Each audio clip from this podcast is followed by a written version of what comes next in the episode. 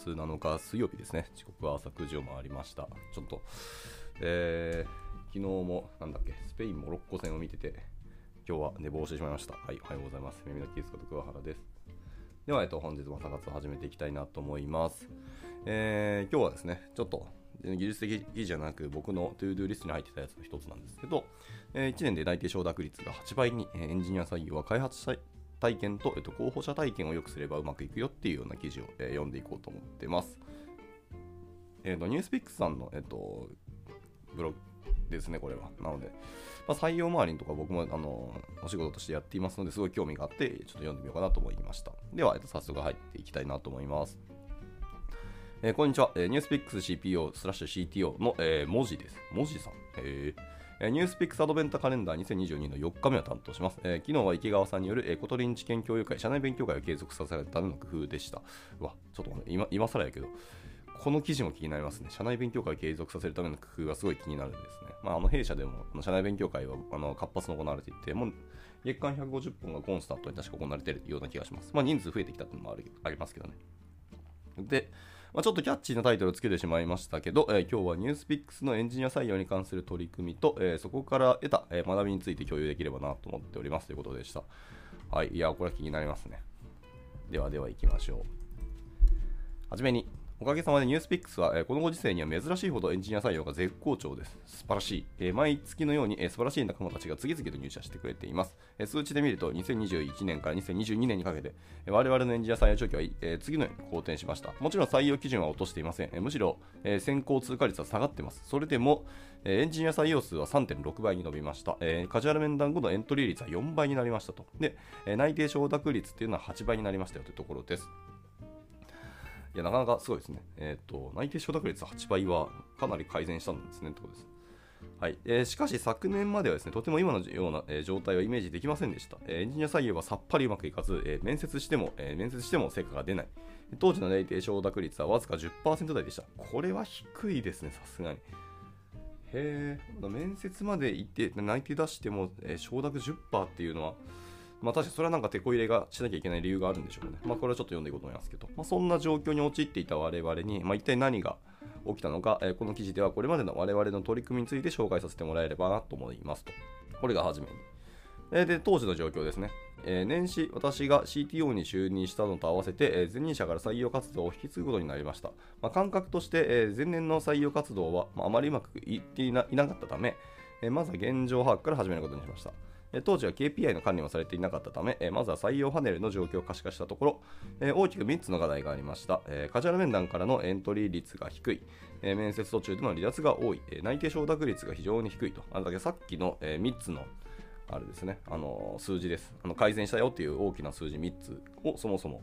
あの課題だと思ってたんですね。で、なかなか候補者を獲得できず、頑張って面接してもほぼ受諾してくれないと。で採用開発、えー活動の指針もなく、まあ、現場の疲弊感も出ていたため、まずは目標 OKR を定めた上で全員で採用にコミットすることを打ち出しました。これ結構なんかうちと似てますね。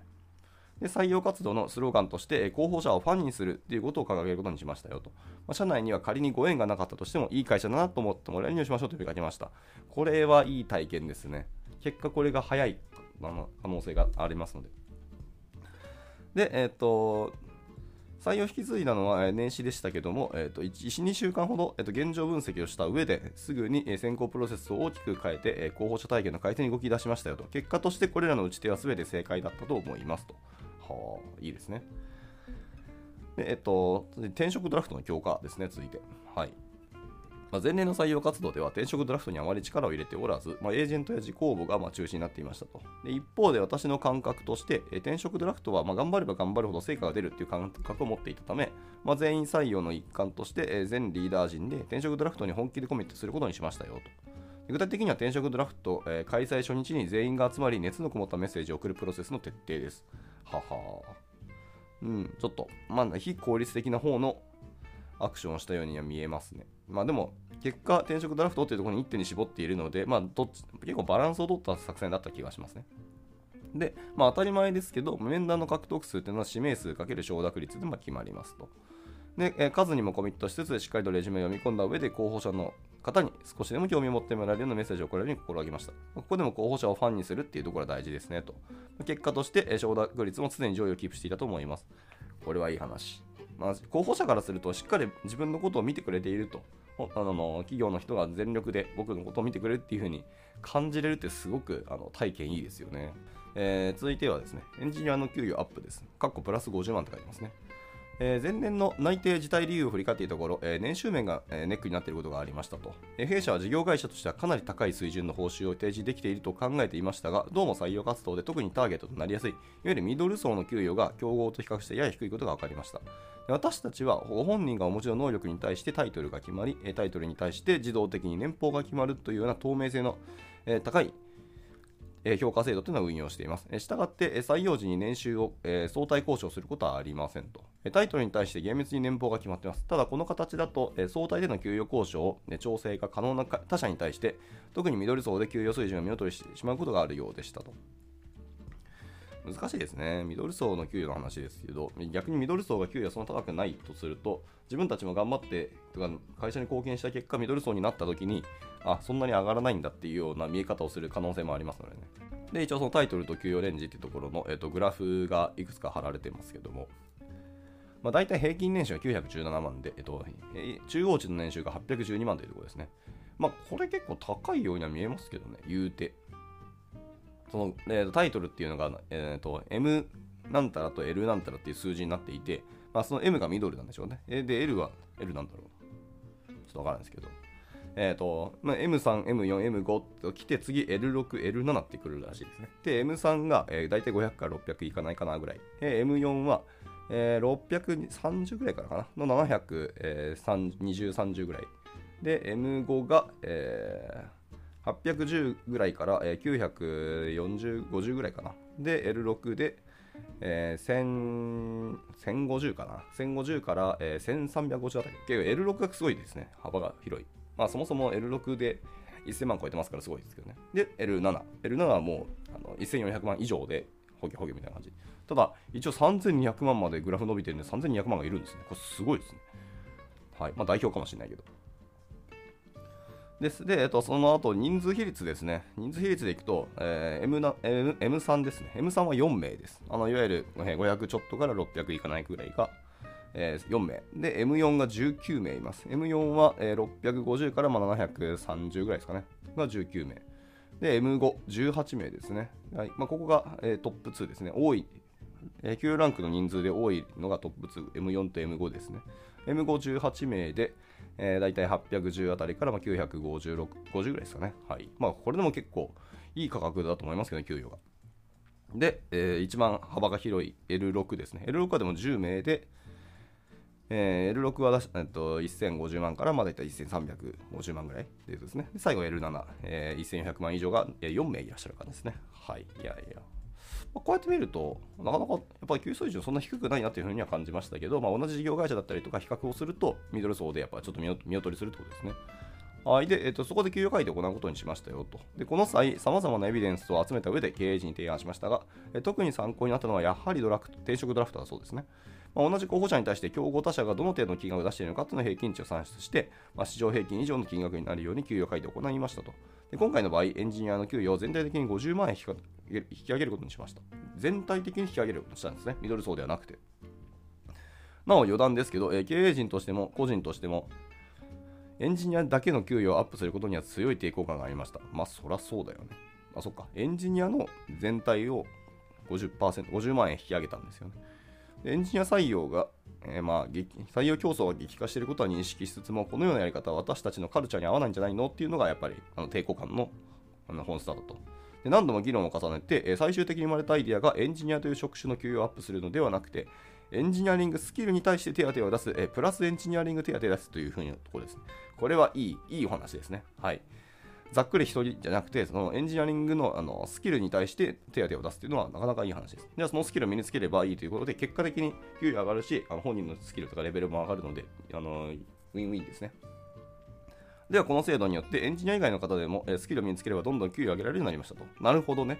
エンジニアじゃない人もそのスキルさえ手に入れればあの給与が上がるのであれば結果的にあの、まあ、お金インセンティブな感じはちょっとしますけどとはいえ結果的にスキルも上がるんでいいんじゃないのって話ですねでかつエンジニアじゃない人がエンジニアスキルを、まあ、と身につけてえしかも給与も上がるしエンジニアと同じあの目線だったりとかそのエンジニアライクな方のお話ができるようになるっていうのはすごくいい話なので、まあ、すごい、これはいいいい話ですね、本当に。はい。で、今、えー今、社内では SQL やちょっとしたスクリプトを書ける人が続々と増えていて、少しずつテクノロジーカンパニーとしての、え自力が上がっているというふうに感じます。いや、本当ね、クノロジーカンパニーとしてのその自力が上がるっていうのはなかなかいい話ですね。で、制度の詳細はこちらにありますと。で、まあ、その、別のリンク貼られてるんで、興味ある人は見てみてくださいということでした。で、続いて、えー、やったこと、次ですね、カジュアル面談の見直しだそうです。はい、でカジュアル面談はその会社の顔になりますとでここでいい印象を持ってもらえるかで、えその後の志望度が大きく変わってきますそのためカジュアル面談を大幅に強化することにしましたとで具体的には最初のカジュアル面談から、え役員が担当したり、えカジュアル面談が得意なエントリー率が高いメンバーを中心に、え担当するように変えました。また面談で会社の魅力をしっかり伝えられるように、カルチャーデッキや採用サイトも作ることにしました。でこれらの作成にあたっては、社内のチームアップ委員会のメンバーや広報チームが積極的に協力してくれました。ま、いつも本当にありがとうございますと。で、まあ、その別の記事のリンクですね、エンジニア採用のページのリンクが貼られてますと。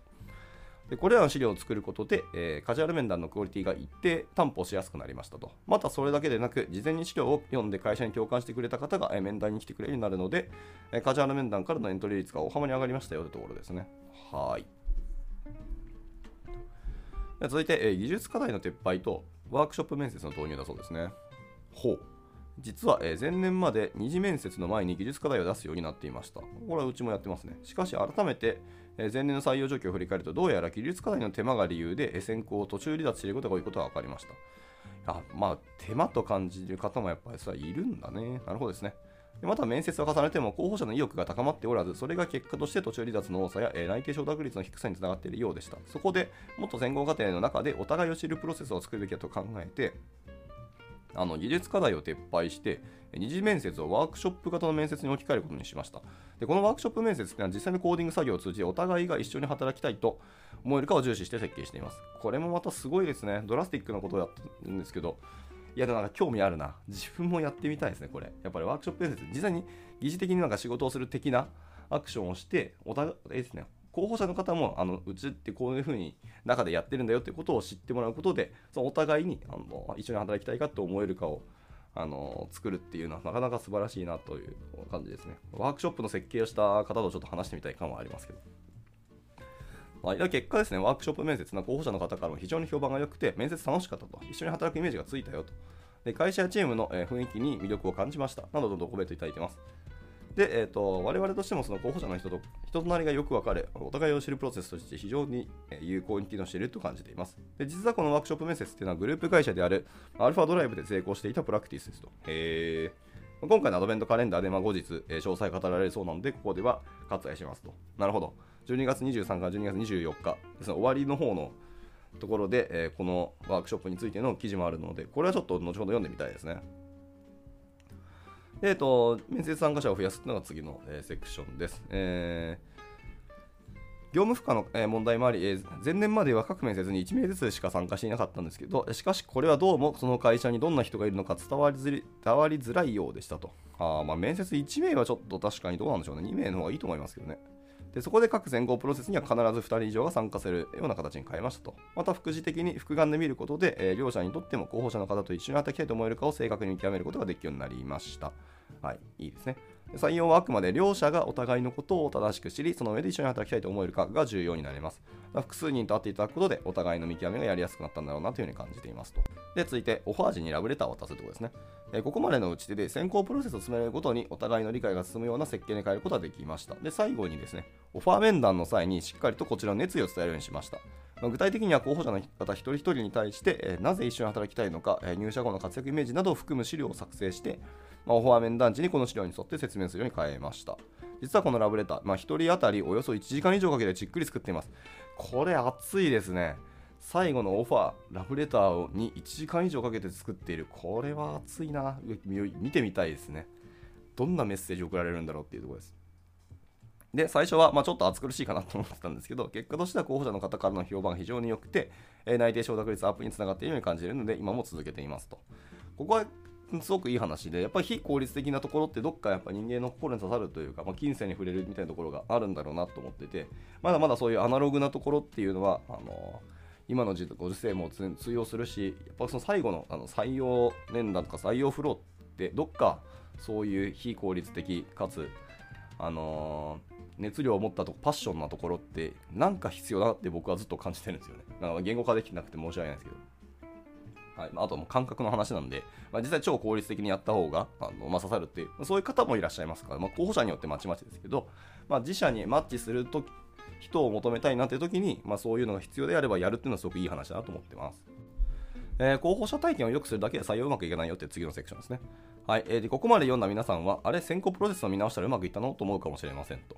これ単にね、プロセスを見直しただけにはちょっと僕は思わなかったですけどね。まあいいや。で残念ながらここまで書いたことを全てやってもエンジニア採用はうまくいきませんと、えー、大事なことなのでもう一度言いますけど、プロセスを工夫してもうまくいかないんです。なぜならば候補者体験の改善によってお互い正しく知ることができたとしても、その会社を魅力的に感じられなければ、どのみち候補者はその会社を選んでくれないからです。そうね。で、お互いを正しく知るっていうのは最低条件なんですよねというころです。はいはいはいはい。では何が伝わればよいんでしょうか？というところです。えー、事業の魅力、人の魅力、えー、技術の魅力ですね。いろいろな観点がありますけど、えー、事業や会社風土はある程度は所,、え、所要の条件になりますと。えこれらを正しく伝えることは重要なんですけど、中身を大きく変えるには長い時間がかかるでしょう。その点、え我々エンジニアが、え手っ取り早く変えられるのが開発組織の魅力ですと。そしてこの魅力は、え開発者体験の改善によって 大きく引き上げることができます。で、まあ、開発者体験の改善というところなんですけど、えー、本当に開発者体験を良くするとエンジニア採用うまくいくんでしょうかと。その間には一体何があるんでしょうかということですね。まあ、簡単に結論から言うと、えー、弊社の場合は2つのサイクルが回り回り出しましたよと言ってます。えー、1つは、え、開発者体験がさらに良くなるサイクルです。一度開発者体験が良くなりだすと、え、その実績を内外に発信できるようになります。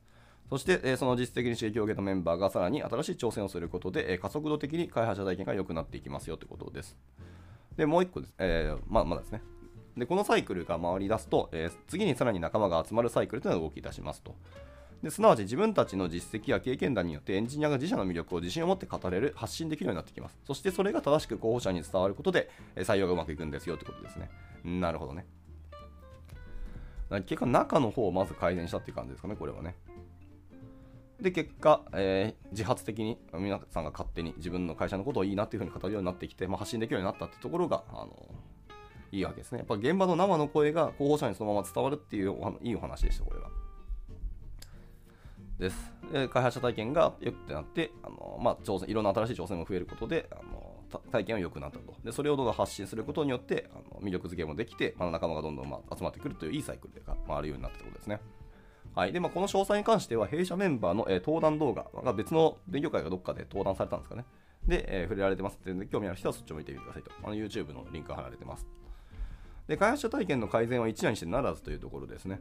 続いて、はいえー、しかし私たちの組織がこの状態になるまで実に2年以上かかっています。ははこれまでの悩みをまとめると、えー、年ごとに大きく次の変化がありました。2020年、最高の開発者体験を掲げて SR チームを立ち上げて、デプロイ回数を KPI にインフラを中心とした改善を推進しましたと。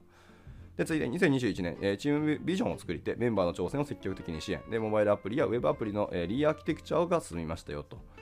で、2022年今年は、えー、候補者をファンにするを掲げまして、これまでの挑戦の実績を発信してえ、刺激を受けたメンバーが新しい挑戦に取り組んだりえ、社内勉強会の開催が増えたりということですね。まあ、正直言って3年前の開発組織と今の開発組織は全くの別物です。今では多くのメンバーがリファラルで知人を紹介してくれたり、え、弊社の発信内容を見た候補者の方が自己応募してくれるようになりました。それではもう少し詳しく、え、年ごとの、え、大きな出来事を振り返っていきたいと思います。2020年、開発者体験への投資を開始しました。ニュースピックスは間もなくサービス開始から10年になると、ほほそれなりの歴史を持ったプロダクトになります。え特に2017年頃からは、さまざまな新規事業でも立ち上げており、プロダクトも複雑化していきました。一方、開発組織は比較的少数でエンジニア同士があうんの呼吸で発信する、開発する時代が長く続きましたよと。しかしこの頃、え徐々にエンジニアの数が増え始めるにつれて、え開発効率の悪さが目立ち始めましたと。で、このままでうまくいかない。で、そんな危機感を抱きながら当時、えー、発表されたばかりの、えー、DX クライテリアを診断すると、まあ、案の定ひどいスコアでした。これあれですね。あの CTO 協会のやつかな。で、同時にこの頃、初代 CTO が退任することになって、後任としてピクシブの CTO を務めていた高山さんが入社してくれましたと。で、上述の課題感もあったため、これ幸いと、えー、開発基盤へと投資にへの投資に大きくリソースを張ることを決め、えー、高山様のミッションとして、えー、開発者体験の改善を担っていただくことにしました。で高山さんは、えー、デプロイ回数を KPI として、えー、爆速度成果を出してくれましたと。でこの頃の取り組みは以下の発表資にまとまっていますということで、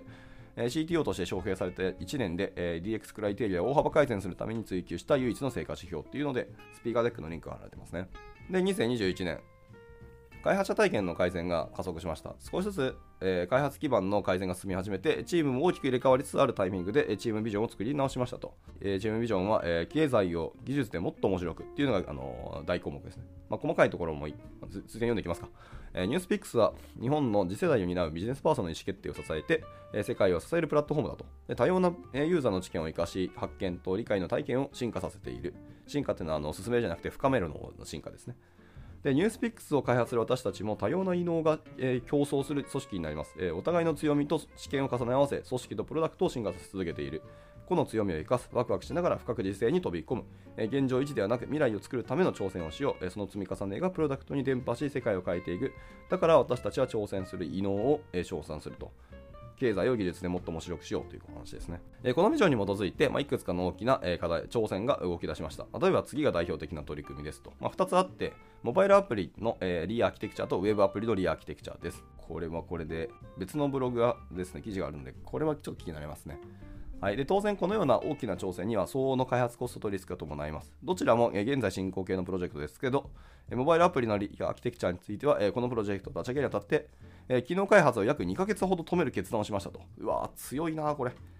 で、また、ウェブアプリについてもチームの立ち上げにあたっては、えー、既存プロジェクトの開発を止めるなどの意思決定をしました。まあ、やっぱ、リアーキテクチャするってことは、やっぱ開発止めなきゃいけないですからね。でしかし改めて振り返ってみると、まあ、この判断がニュースピックスの開発組織を大きく変えるきっかけになったというふうに感じています。で、2022年、えー、前年までの挑戦による実績が積み重なって、まあ、発信数がどんどん増えてきましたよと。でまた採用にあたって、えー、組織の魅力をアピールしたいという思いからエンジニア採用やカルチャーデッキを作ってきましたけど、まあ、本当に載せきれないほど様々な挑戦事例が積み重なっているようになっていますと。今では毎日のように開発者体験の改善に対関する投稿が飛び交っており、社内勉強会も活発になる、まあ、開催されるようになりましたよと。で、まあ、組織運営にあたっての私の心の KPI というのはメンバーのチャレンジ数ですけど、それが確実に増えていることを実感しています。メンバーのチャレンジ数っていういいですね。まあ、どういうことをチャレンジとするかは、まあ、人それぞれですけど、まあ、この人がチャレンジしたっていうふうに思ってるんであれば、その数をどんどんどんどん増やしていけるのはいい話ですね。はい。ずいぶん長く書いていましたが、ニュースピックスのこれまでの、えー、歩みを振り返りつつ、エンジニア採用について書きましたが、いかがでしたでしょうか、まあ、この記事の結論を一言でまとめると、エンジニア採用の成功パターンはすなわち以下ではないかと思います。えー、開発者体験を良くしたら、開発組織の魅力が高まり、それが正しく候補者に伝わると採用がうまくいくというお話ですね。そして、えーこえー、候補者体験の改善は比較的容易にはなるんですけど、開発者体験の改善っていうのは実は簡単じゃないよと。で大きな組織であればあるほど、長い時間をかけて取り組む角度と覚悟と、えー、企業文化の構築が重要になります。まあそうだよね。候補者体験の改善は結構簡単だと確かに思いますね。ただ開発者体験、その中の方を変えるっていうのは結局文化のあの情勢と変化っていうところもあるので、そっちはすごく熱量とエネルギーがいるし、まあ、でもそれがないと最終的にはあの魅力を感じてもらえないので、候補者体験の改善っては結局あの表層の話なんですよね。で私たちが幸運だったのは当時 CTO だった、えー、高山さんが小さな成功体験を積み重ねてくれたことだと思ってます。一見途方もなく見える道のりも、えー、少しずつ確実に良くなる、まあ、そんな体験がチームに自信をもたらし、新しい挑戦を育んでいきました。その波に乗って、えー、自ら手を挙げ、大きな挑戦に取り組んでたメンバーがいたことも幸いでした。まあ、彼らに比べれば、私がやったことは大したことではありませんけど、まあ、このような火を絶やさない、えー、組織文化を作ることが、えー、開発者体験の改善にひいてはエンジニア採用の成功につながるなと確信しています。これ大事ですよね、本当、前任者の素晴らしいところを引き継ぐ引き継ぎつつ、この火を絶やさないっていうですね。あの続けるっていうのはすごくあの目立つ目立たないし地味なあのお話ではあるんですけどこういう人がいるから組織ってどんどん発展していくのでいやとてもいい話だというかあの尊敬しますね。でもちろんニュースピックスは来年も、え、最高の会社体験を目指し、え、改善し続けていきます。それだけでとどまるつもりはでもないですよと。来年の大きなテーマは最高のプロダクトを生み出す、え、文化づくりですと。これまで以上にメンバーのみんなが誇りを持ってプロダクト開発に取り組めるように改めて来年も頑張っていきたいと思いますというところで締められておりました。はいいかがだったでしたでしょうか？もう僕はすごくあの、ま、共感も強かったけど途中途中出てきたあの記事のリンクとかあのスライドとかめちゃくちゃ見てみたくなったので、ま、後ほどこれもどんどん見ていこうかなと思いますし、ま、読んだ感じ良さそうだったら朝活でもまた読んでいこうかなと思います。